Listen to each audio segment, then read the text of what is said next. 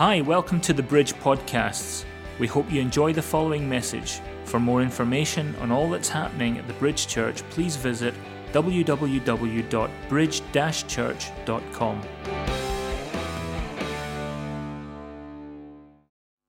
And the word says that God is the Alpha and the Omega, He's the beginning and the end. And no matter what you choose to believe, if you're listening online today or if you're here, no matter what you choose to believe or who you choose to believe in, and you might believe in nobody. You might be atheistic, agnostic. You might be from some other religion or faith, even. But I want to stand here this morning and tell you that these words were written before the man appeared. Not like other faiths and religions where the man came first and then the doctrine was written after. This is the only book where, first of all, Jesus Christ's life was prophesied, his death was prophesied, and everything about it was prophesied and is coming to pass. So, first came Joseph Smith in Mormonism. The man came first. But in this book, the Word of God, inspired by the Holy Spirit, the Spirit of God Himself, He, he brought it. And then Jesus came. There's a huge difference. That, that is why I, that's why I stand here today. That's why I stand here today.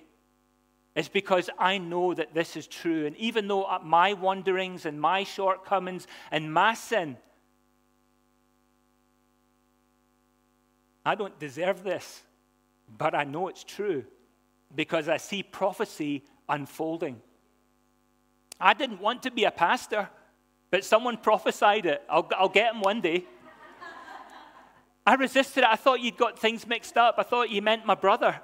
No, it was really, it wasn't me, it was Gary.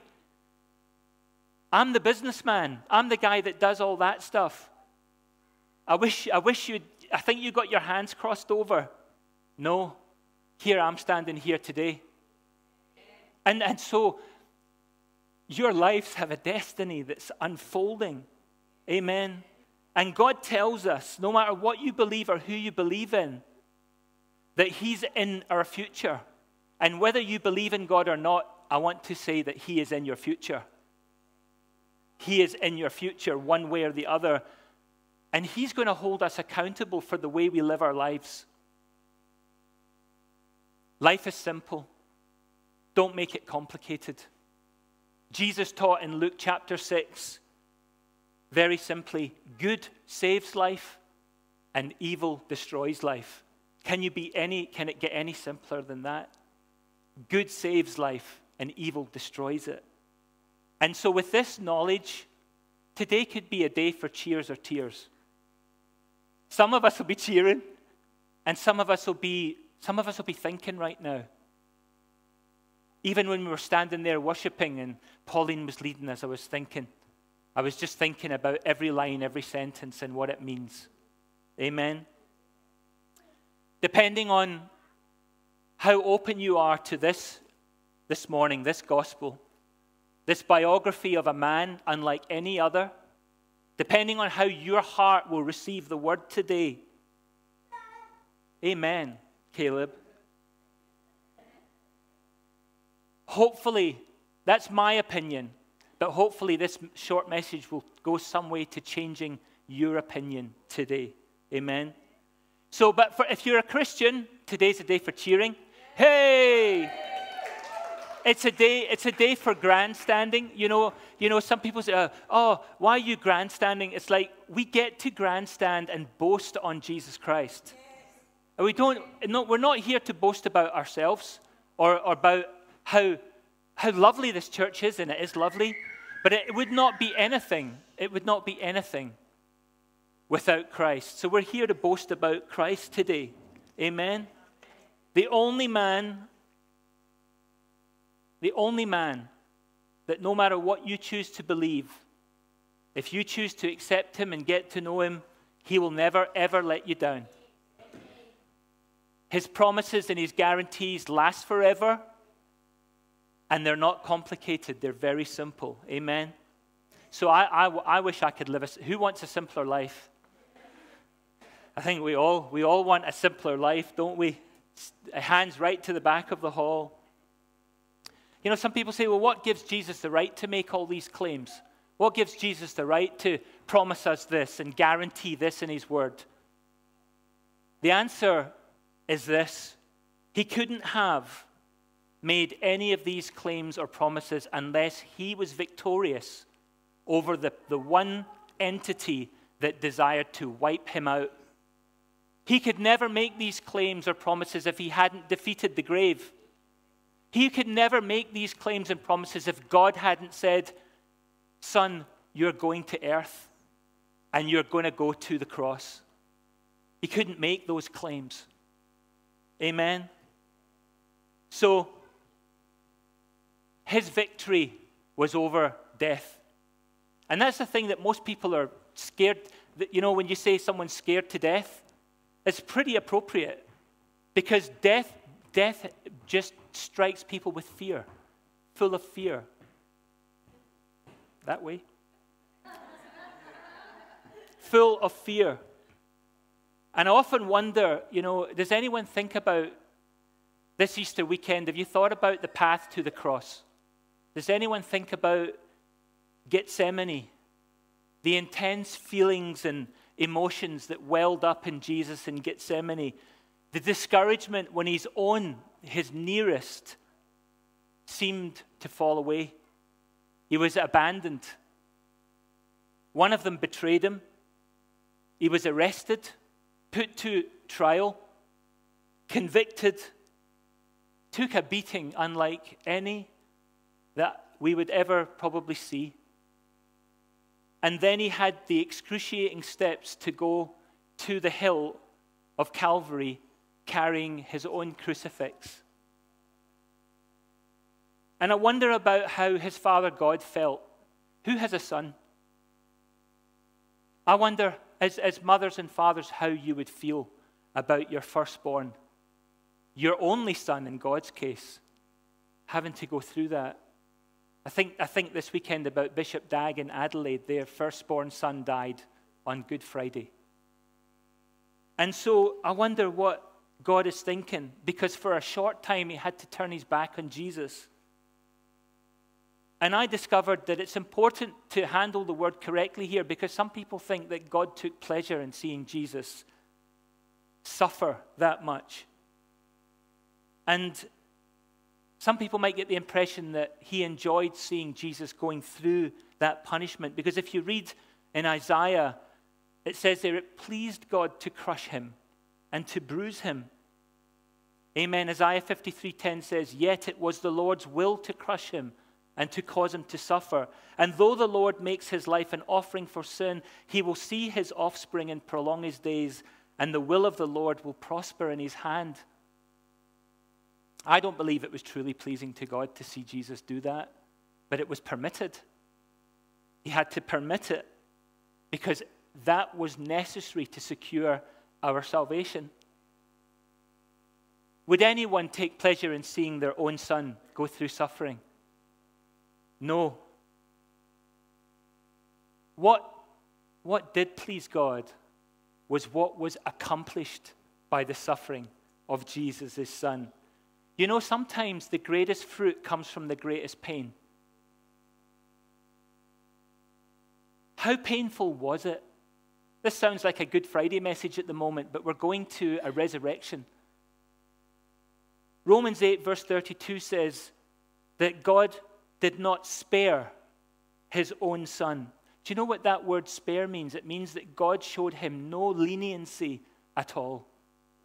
God did not lift a finger to help his son. There was no leniency, but delivered him up for us all. And now, how shall he not with him also freely give us all things? So there was an end to that suffering that made it possible for us to be the, to freely participate in God's favor, to have his pardon, for, to have him forgive us. Amen. Hallelujah. So the depth of, the, the depth of Jesus' suffering showed the measure of his love for his, his Father. And the greater that suffering was, the love scale just went up. the greater the suffering, the greater the hurt, the greater the pain, the greater the sacrifice. Imagine God's heart seeing his son being willing and going through with that. Imagine his, imagine his pleasure in that. That, that must be the greatest feeling on earth. To see, the word tells us, greater love has no man than this than to lay down his life for somebody else. Amen. So God's level of giving is God's level of giving is incredible. It's, it's unlike our level. His love is incredible. Because he didn't just give, he didn't just think of you and I, born again, saved. He says, I'm going to give my son up for our enemies. I'm even giving Jesus for our enemies. Amen. You know, sometimes God moves in our hearts in the areas that we hurt the most.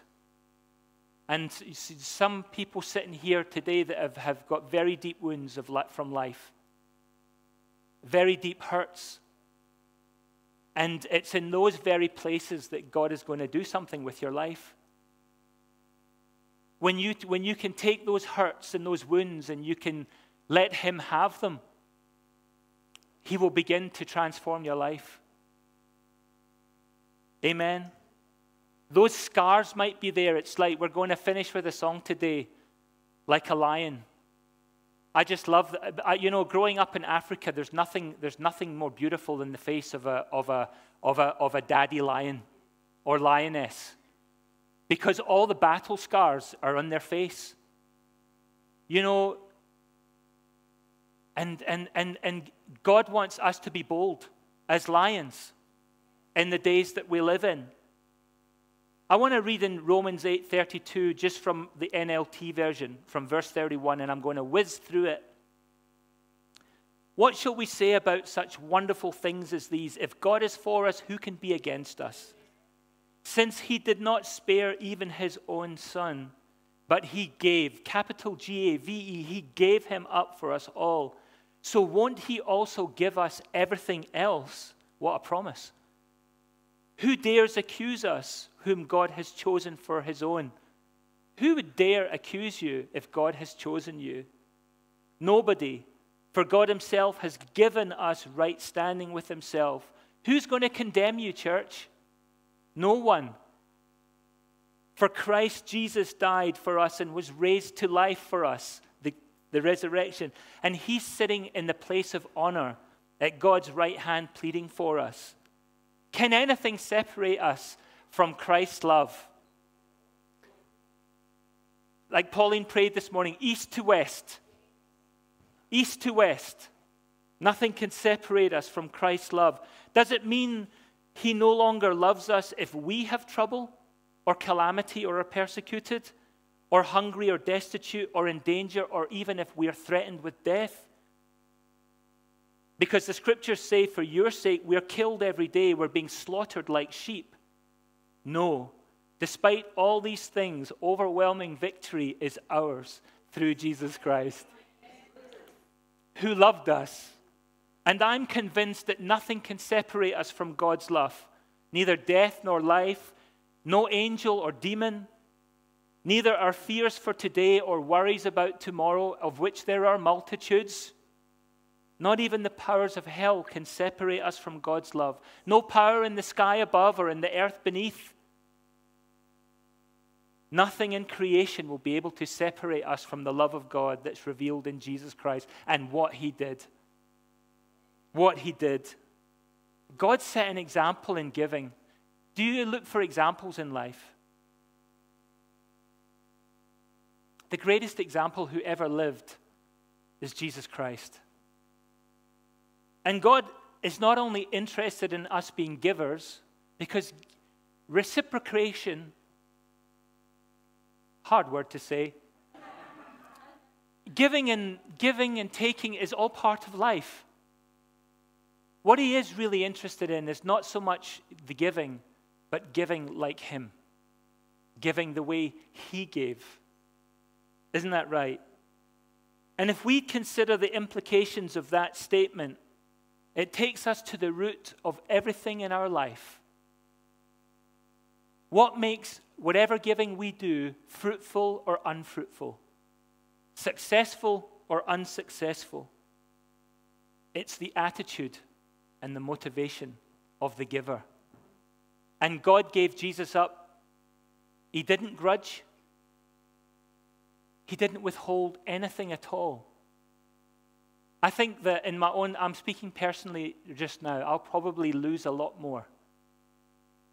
I'll probably lose a lot more in life before the end of my life. I'm not prophesying, I'm not making a negative statement, but there are still things in life that God wants to take. He wants to see if I'll let them go. He wants to see, will you let it, will you trust me? Enough. Amen. Jesus knew that by giving Jesus, uh, God knew that by giving Jesus up to the cross as our substitute, that death would eventually give way to life. Amen. The grave couldn't hold him. I don't know how heavy that stone was. I know it was a, it was a stone hewn tomb, but the grave couldn't hold him. Nothing could hold him. The power of the resurrection, when you see the ground shaking like that, I mean, the power of the resurrection. The beautiful exchange that took place then. Amen. It's, it's about giving because giving always makes way for a resurrection. Giving always makes way for fruit. And it could be a resurrection in your life or somebody else's life that you know. In 2 Corinthians chapter 9, we just have a few moments to go. 2 Corinthians chapter 9. Do you have your Bibles with you today? Is it on your phone? You can have it on your phone, that's okay. But we sell Bibles and we give Bibles away. And if you don't have a Bible, will you please come and see me after the service? I'll say, I'm going to get your Bible because there's something about paper something about having God's word on a bit of paper. And there's something about being able to write your thoughts in, the, in your Bible and to write God's thoughts in your Bible. 2 Corinthians 9. I really don't need to you to write to you about this ministry of giving for the believers in Jerusalem, for I know how eager you are to help. I think that was a faith statement. And I've been boasting to the church, I've been boasting to the churches in Macedonia that you in Greece were ready to send an offering a year ago. In fact, it was your enthusiasm that stirred up many of the Macedonian believers to begin giving. See, once, once enthusiasm starts stirring in you, it's, it's like, it's like a, a virus. Yeah, let's have more of that virus and less of the other one. The enthusiasm that starts stirring in you catches. And all of a sudden, the way that you give, the way that you celebrate, people begin to catch that. The way that, the, the, that our worshippers begin to worship and celebrate is the way that we'll begin to catch it. And the word says that God spins over us in heaven.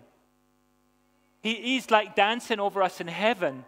And so we, when we put our thoughts there and we see, you know, when, when we understand that, that Jesus loves to dance.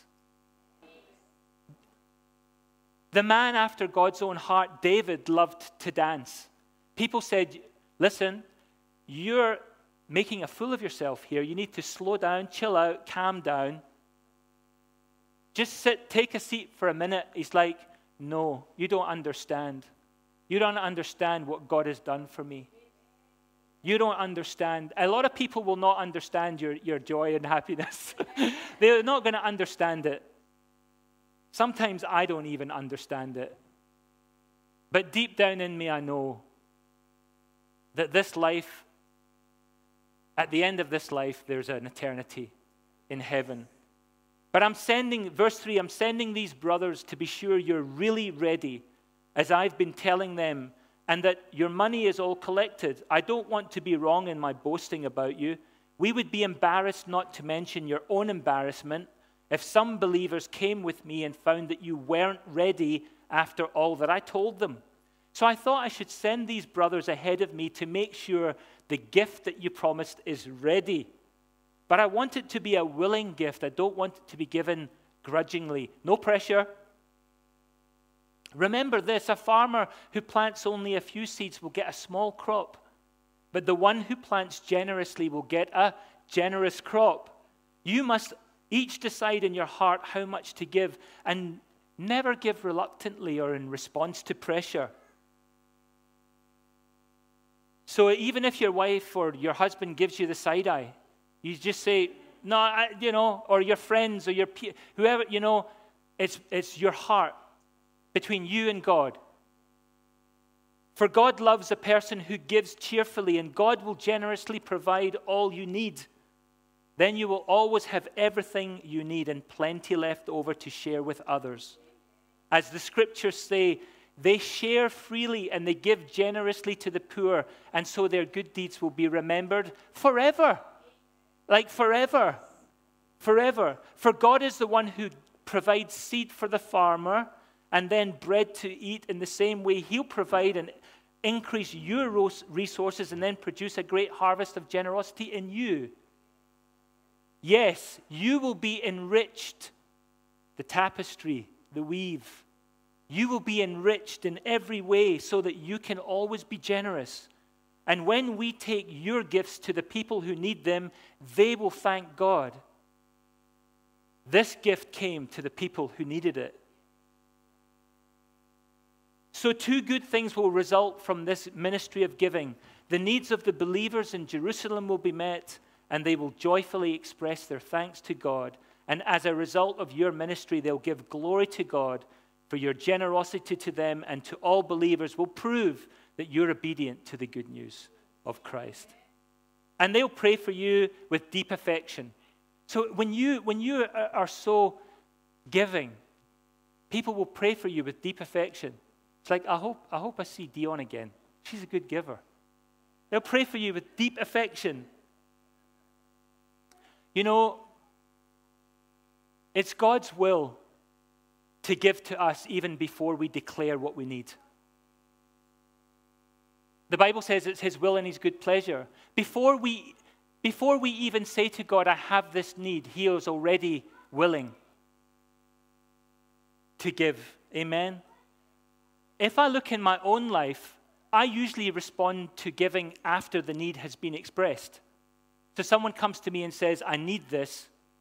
And I'm thinking, hang on, God already had the sensitivity, the knowledge, the discernment, and the wisdom to know that that need would be required. And He made sure that the need was met before we had to ask for it. Think about that in terms of the people in your life. Amen? Some of us don't give that way, but giving like God means giving before any need is expressed. Some people will not give unless a demand is made. You know, it's like you get the thing through them, it's like you get your council tax. Or your, you know, who leaves their bills to the last minute plus 30 days? Plus 30 days. Red, red, double red, triple red. It's Court summons, bailiffs at the door. You know, it's like, you know, some people wait until the demand is made or until they have no other ch- choice. But God's way of giving gives before a need even arises. That's why God wants our storehouse to be full. Because when the need arises, we don't want to go and do a quick whip round.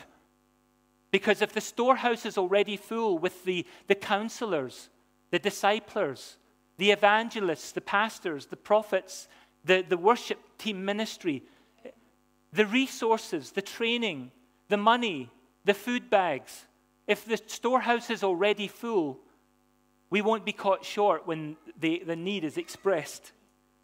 Amen. Thanks for listening. Remember to visit our website www.bridge church.com and connect with us via Facebook and Twitter.